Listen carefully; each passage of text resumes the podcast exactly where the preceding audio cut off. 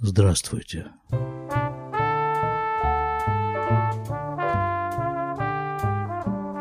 Третье марта 2018 года вы слушаете 280 выпуск подкаста «Немного оглянувшись», который публикуется на сайте шломорады.ком. Письма новорожденного.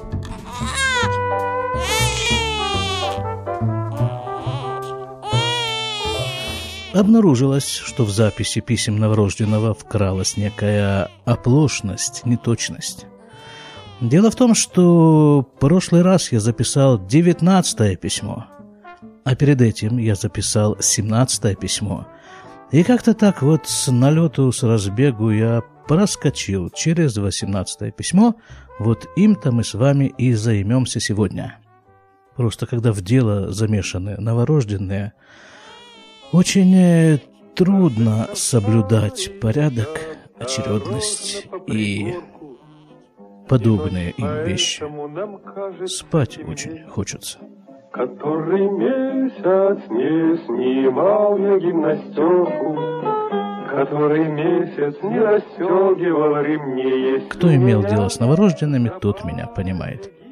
Итак, пропущенное восемнадцатое письмо. Так, конверт. Конверт. Совершенно стандартный конверт с красно-синими полосками по периметру. Адрес получателя Украина, город Запорожье, а адрес отправителя все та же Кфархогла, Израиль. Открываем.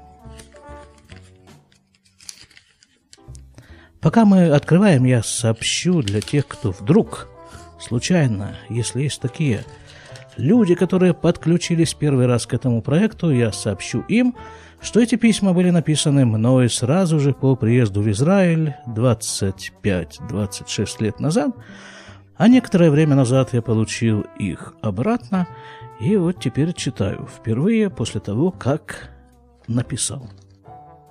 Письмо датировано 27 февраля 1993 года – а сегодня мы сказали 3 марта 2018 года. Да, 25 лет.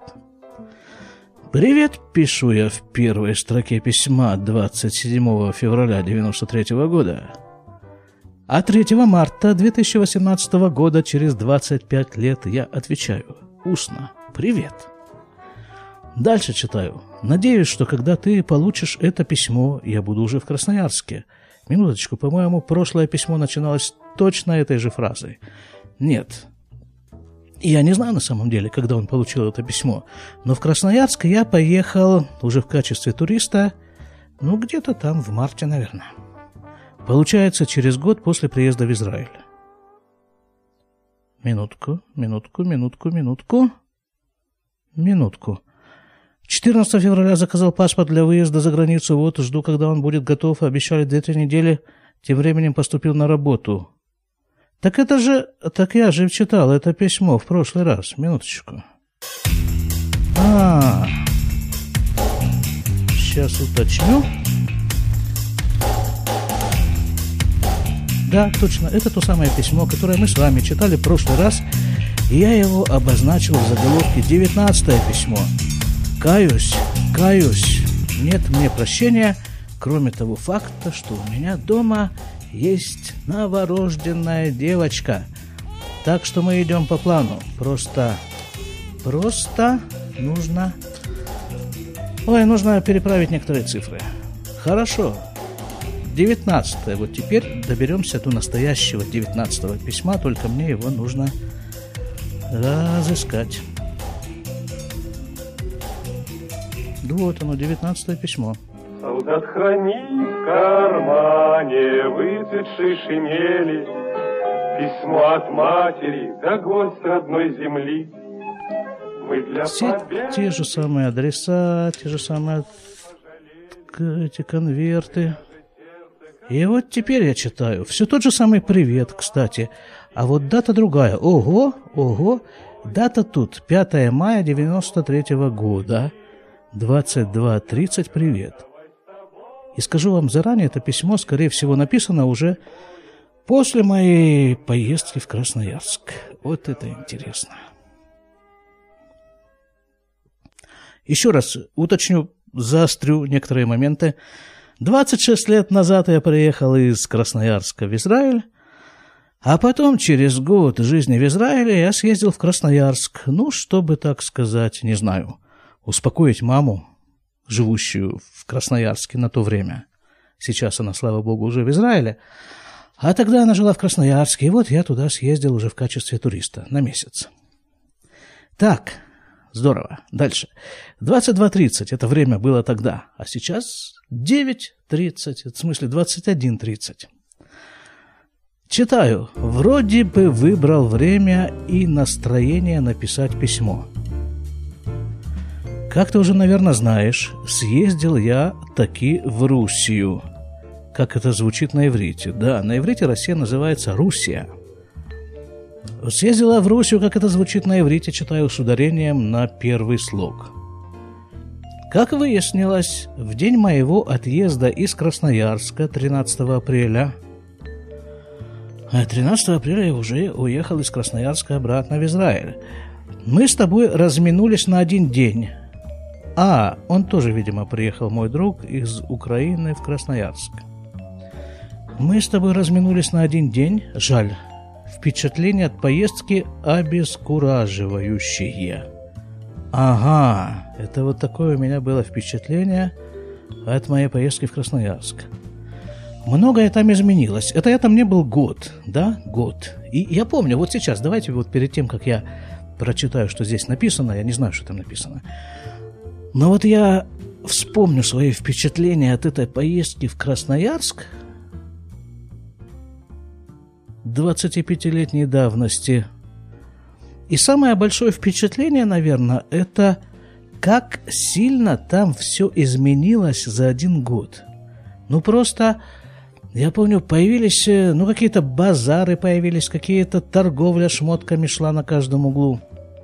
Шмотки привозились из Турции. Такое впечатление, что уже никто не работал, все ездили в Турцию куда-то там, и потом одни привозили, другие продавали, третьи сдавали. Че. Вот все вокруг, вокруг этого была заверчена жизнь. Вот это было для меня совершенно новым впечатлением от э, моей поездки в Красноярск, в котором я прожил всю жизнь до того момента, 32 с половиной года. Появились новые слова, тоже, кстати, связанное с торговлей. Вот такое, вот такое, я помню, там выражение услышал. Это настоящая солидная юбка. Кроме того, что появились новые слова, появились еще какие-то словосочетания, которые были непредставимы для меня раньше. Много, сам, сама атмосфера изменилась вот всего за один год. Или хотя, хотя кто его знает, я ведь все-таки приехал туда, прожив год в Израиле – я ведь тоже туда приехал уже немножко другой. Давайте почитаем дальше. Впечатление обескураживающее, пишу дальше. Многое там изменилось, наверное, и я во многом изменился. По крайней мере, первые две недели чувствовал себя вполне иностранцем. То же самое было в Израиле первое время после приезда. Да, да, приехав из Красноярска в Израиль, я чувствовал себя иностранцем, а приехав обратно в Красноярск, чувствовал себя иностранцем. Но, слава богу, это было как бы уже к месту. Я же действительно был в Красноярске иностранец. Дальше читаю. Было впечатление, что все это происходит не со мной, а как бы сижу перед телевизором и смотрю фильм, по мере возможности сопереживая.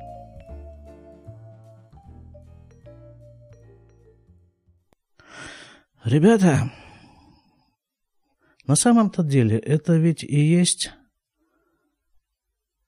истинная ситуация. Давайте сейчас чуть-чуть, чуть-чуть отклонимся от этого, от этой темы письма новорожденного и скажем несколько слов на самом деле, что на самом-то деле это и есть то, что происходит. Человек сидит себе где-то там, в достаточно удобном кресле, и смотрит фильм про самого себя. Вся разница с кинозалом заключается в том, что человек э, в какой-то степени сам является режиссером этого фильма и с помощью некого пульта дистанционного управления может в какой-то степени управлять сюжетом этого фильма.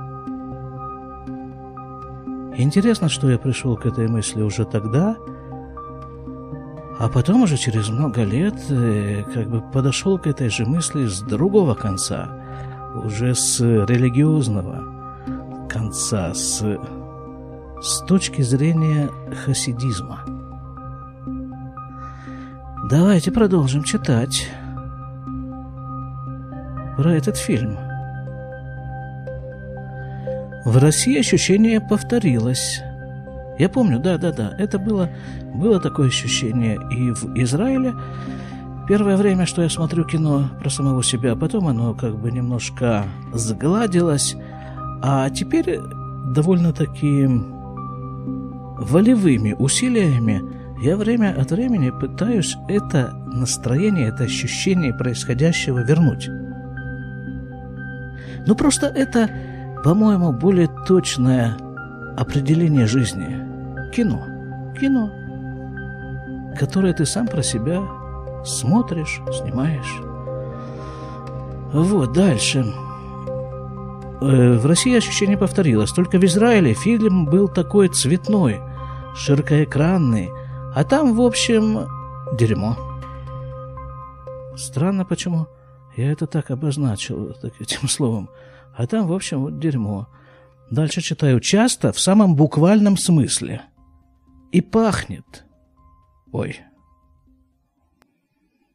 Ничего вам такие письме, письмена, да, такие, такие, как они называются-то, грамоты уже на бересте практически, это 25-летней давности.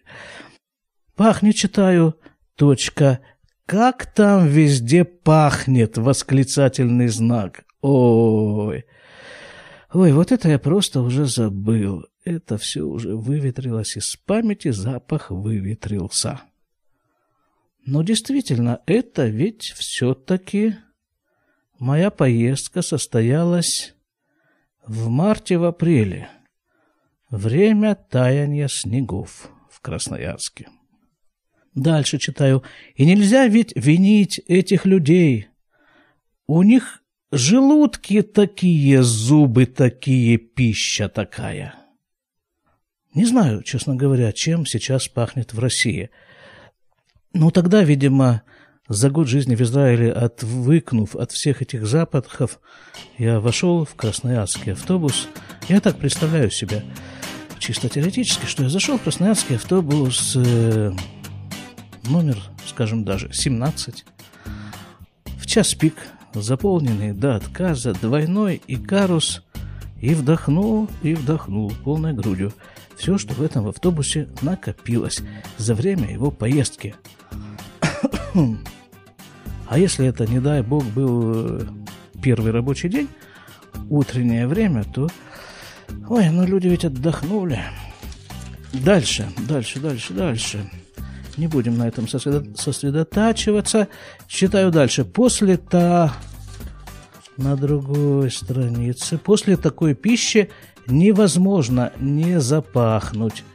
Она ведь не для еды предназначена. Ее сделали, чтобы пять раз продать, каждый раз снимая с этого какие-то бабки. Это про красноярскую пищу, кстати, того времени. А способ ее приготовления, читаю, личная проблема потребителя. Хочешь – переваривай, хочешь – в серванте держи. Результат одинаков. Также и воздух. Тот для дыхания не приспособлен. О, ребята, это ж Красноярск еще. Еще одно размышление, такое немножко оторвавшись от письма. Это Красноярск. Опять-таки, не знаю, как сейчас. Сейчас, по-моему, там уже, слава богу, слава богу, в экологическом смысле, но там, по-моему, уже заводы не работают, по крайней мере, часть заводов, насколько до меня доходят слухи. Во всяком случае, тот завод, возле которого я жил, Завод медицинских препаратов, который выпускал всякую пахнущую продукцию, антибиотики и прочие-прочие вещи, тут уже, по-моему, приостановлен. А вообще скажу я вам, кто не знает, кто не был в Красноярске, э, город представляет собой такую трубу, как бы географически. Енисей, на некотором расстоянии от Енисея расположены такие невысокие горы, а город расположен вдоль реки, вот в этой вот низине между горами. И поэтому, ну скажем так, если ветер дует в эту трубу с одной стороны, то он доносит запахи асбеста. Это все было 26 лет назад, я не знаю, что там сейчас, но это было так. То вот все эти выбросы асбестовых, э, там каких-то каучуковых, каких-то там еще еще каких-то предприятий, которые находятся вот с той, конца, с той стороны города, они вот дуют на, на город. А если он сдует с другой стороны, то тогда уже э, жители испытывают на себе запахи и прочие влияния медицинского вот этого завода медпрепаратов, графитовой фабрики и что-то там было еще. Ну, а, а других вариантов у ветра не остается. Он может дуть только либо туда, либо оттуда. А вот там вот, э, не знаю, насколько это согласуется с розой ветров, но там еще есть, э, были Алюминиевый завод, который тоже совершенно не улучшал экологическую обстановку. Еще там какие-то были заводы, все это пахло, все это, все это, все это там... Э... Ну, были целые районы, скажем. В Красноярске был такой район, назывался Зеленая роща. Зелени там не было просто, потому что выбросы алюминиевого, по-моему, завода – эту зелень просто уничтожали. Ой, ой, ой, ой, ой. Значит, что? Значит, вот, пища я пишу, это не для, не для пищи, не для поедания. Воздух не для дыхания. Для дыхания не приспособлен, дальше читаю. Да и вся жизнь, она для жизни. Она не для жизни. Действительно, в кавычках, отдельно взятая страна – в скобках автор высказывания В. И. Ленин.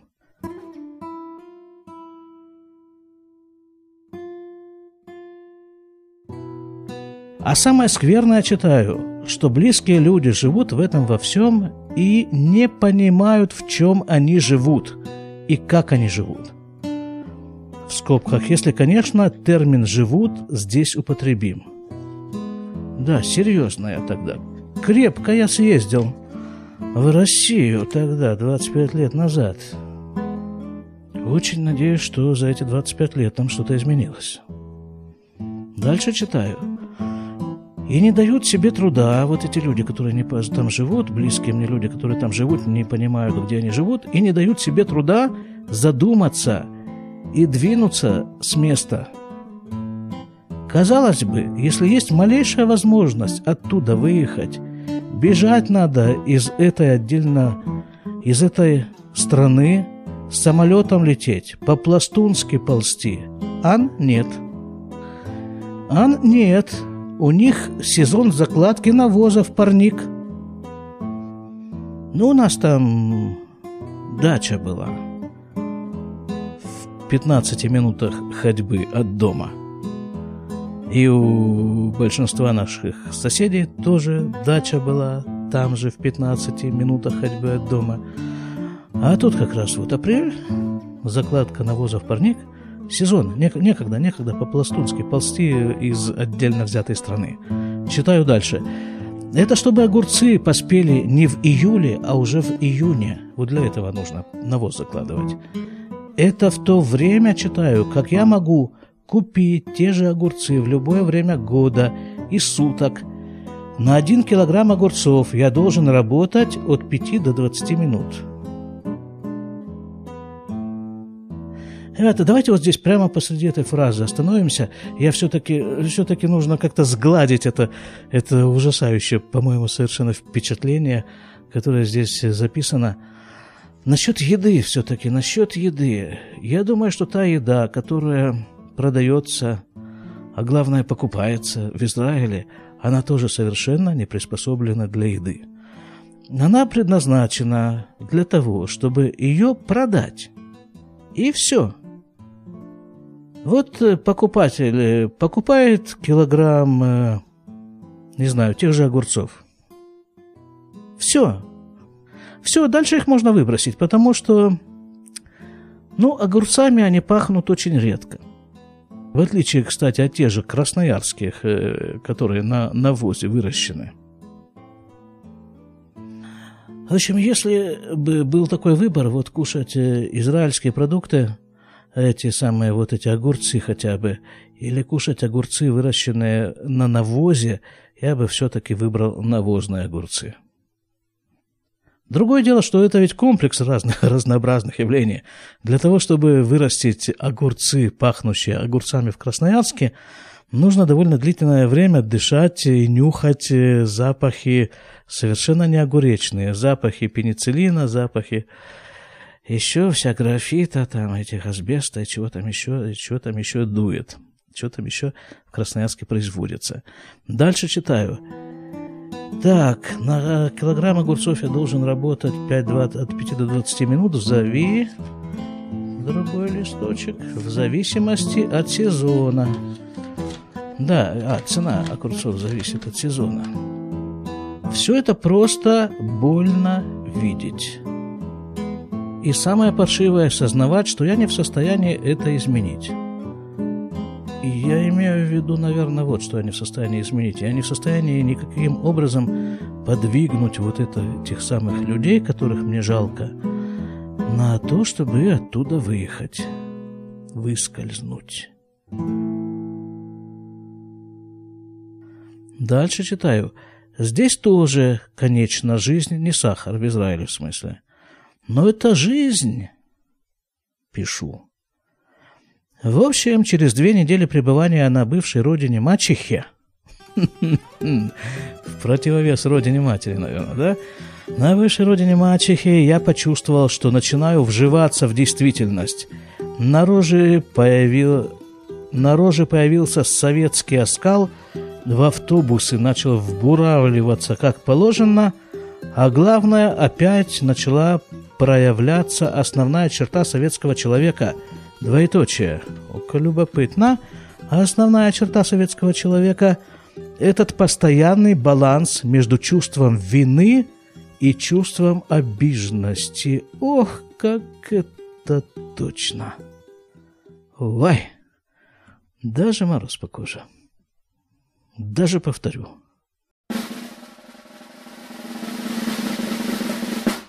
Основная черта советского человека – этот постоянный баланс между чувством вины и чувством обиженности.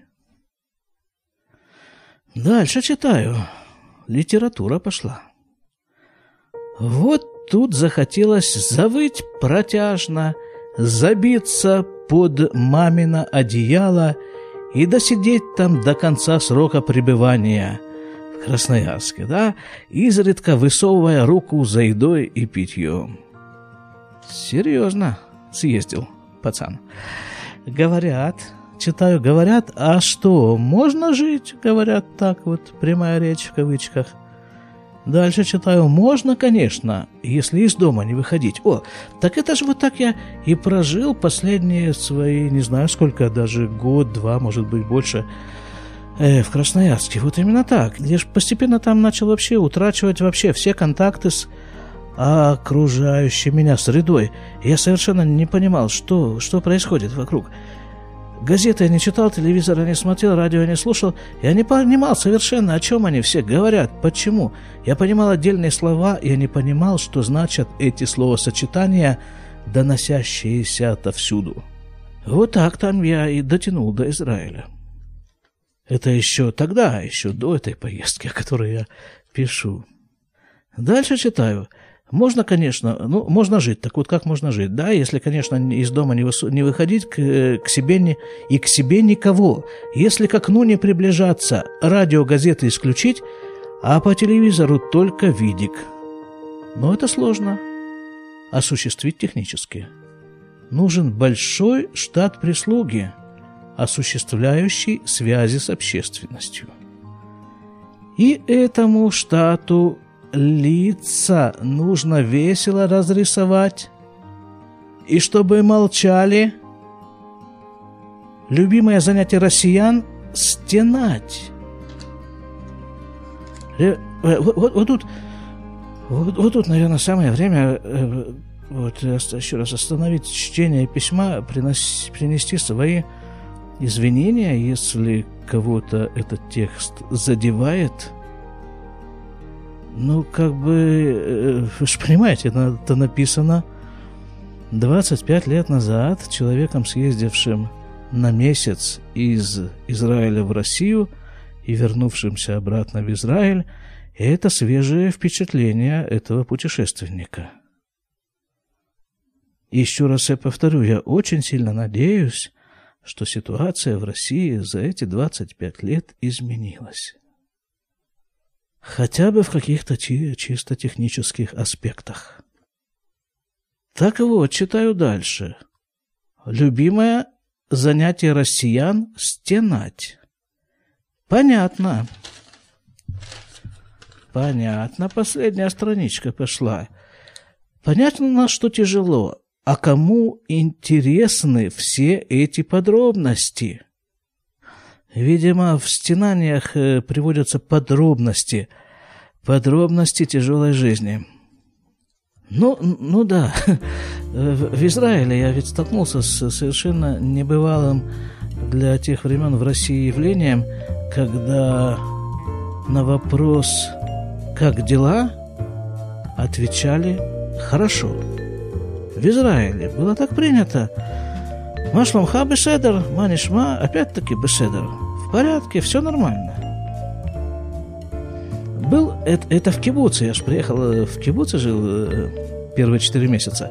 И там был у меня один приятель такой, Миша.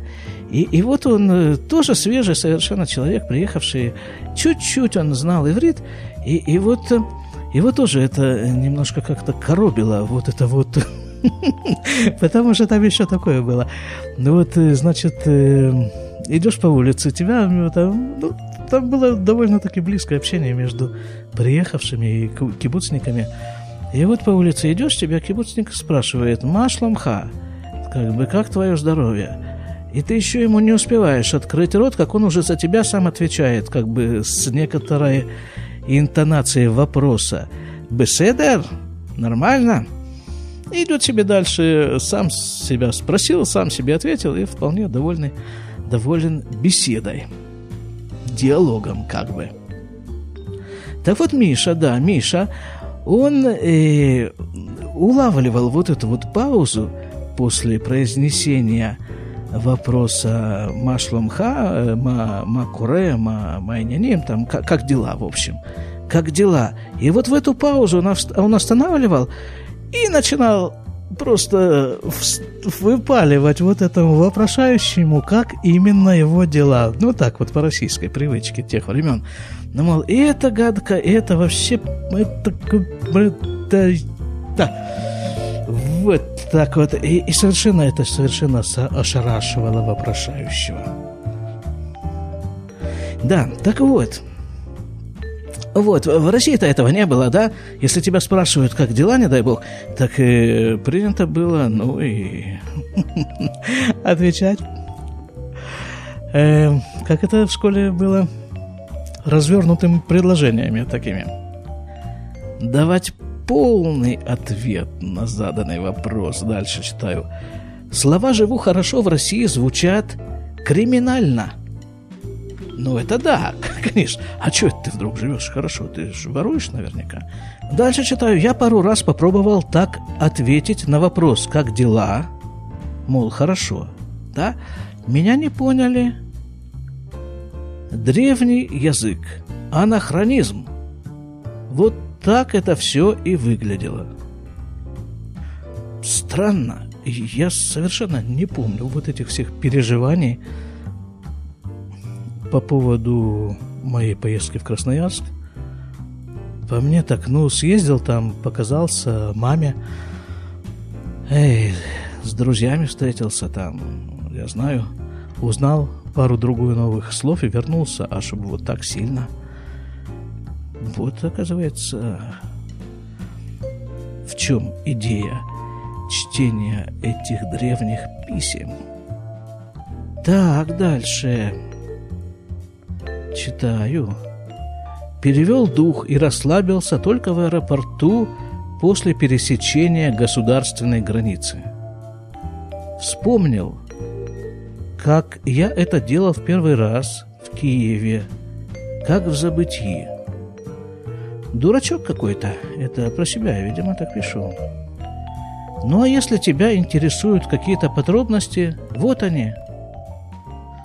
Был у Тани, у Иры, пару раз сидел с Наташкой.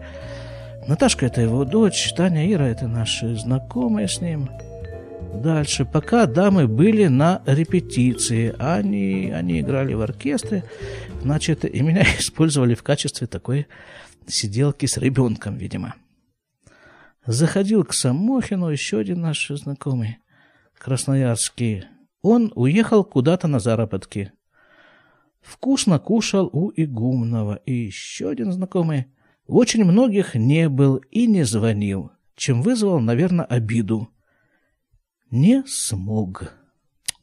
Да. Да, не смог. Интересно. И так хватило с перебором. Твоя Наташка, дочка опять-таки, здоровенная девочка, чрезвычайно энергичная. Ну, ты сам, наверное, видел ее там. А, ну ты сам, наверное, видел. Ну да, если он приехал через день после меня.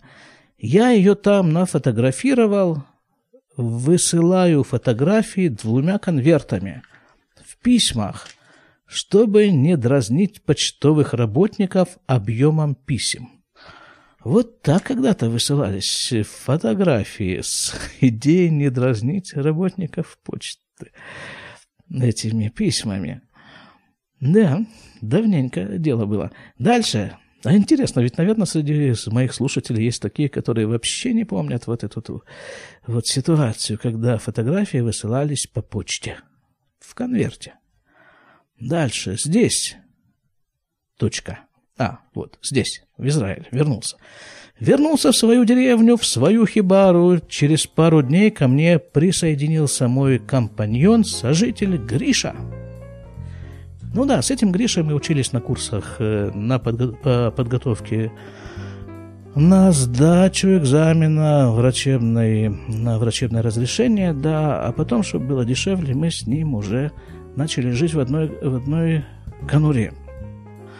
Читаю, на следующий день после приезда вышел на новую работу. С пчелами? А, да, предыдущая эта работа, помните, это была в канаве с азербайджанцами, а теперь вот с пчелами. Дальше у хозяина моей квартиры пчелы много. Сейчас как раз сезон выкачивания меда. А, да, много. Я тут не пишу, но на самом-то деле его, у него было, я точно не помню, ну что-то порядка 800 тысяч ульев. Это вдобавок коровам. Минуточку. Земля текущая молоком и медом израильская. А дальше много. Сейчас как раз сезон да, выкачивания меда, я ему в этом помогаю. Оплачивается неплохо, 10 шекелей в час – я помню, да, я не помню, что это было 10 шекелей, но я помню, что это было, в общем-то, считалось неплохо. 10 шекелей в час. Сейчас минимальная зарплата 28 шекелей в этом году. В час. А часов в среднем 10-12 в день. Вот это да, вот это была работа, я помню. Там иногда было и 16 часов тоже. И там была просто, ой, работа. Ну, это была классная работа, это было просто, ну, вот я вспоминаю с таким удовольствием, я уже говорил в прошлый раз, вот эти вот работы там физические в, в животноводстве, в этом с пчелами, с коровами, в это копание канавы, вот это все какие-то такие яркие, живые переживания, которые вспоминаются с большой радостью. А основная это вот эта моя работа, вот это вот времяпрепровождение в разных э, лечебных учреждениях, это такая мерзкая тягомотина, что... Ай, лучше огурцы в Красноярске выращивать. Не, не, не лучше, не лучше. Не до такой степени. Хорошо, давайте дальше. Так, дальше читаю. Заканчивается сезон, в лучшем случае, в конце мая – А там нужно будет что-нибудь еще придумывать. Ну, теперь-то я уже знаю, что-то я там придумал. Я остался на этой же работе у, э, у этого же хозяина еще на до конца августа. Ну, там уже сезон, такой основной сезон выкачки меда закончился. Еще продолжалось, продолжались всякие медовые работы, но к этому добавились еще работа с коровами, что тоже я вспоминаю с колоссальной радостью. Надо будет сейчас тоже что-нибудь такое придумать, хоть в каком-то минимальном масштабе, ну, просто чтобы встряхнуться. Потому что это сидение в поликлинике это подрывает здоровье, мозги и все остальное. Так, дальше, дальше, дальше, дальше. А там нужно будет что-нибудь придумать. Точка. Привет родителям. Точка. Будьте здоровы. А он там жил вместе с родителями недалеко. От Запорожья они жили. Будьте здоровы. Точка. И моя подпись, которая у меня сохранилась до сих пор. Ну вот и закончилась письмишка. Как вам? Хорошо, надо ребенка качать. Жена меня отпустила записать подкаст на час. Вот, по-моему, этот час и закончился. Пошел я ее менять на смене по укачке ребенка новорожденного. Спасибо вам, ребята, за то, что вы со мной. До свидания.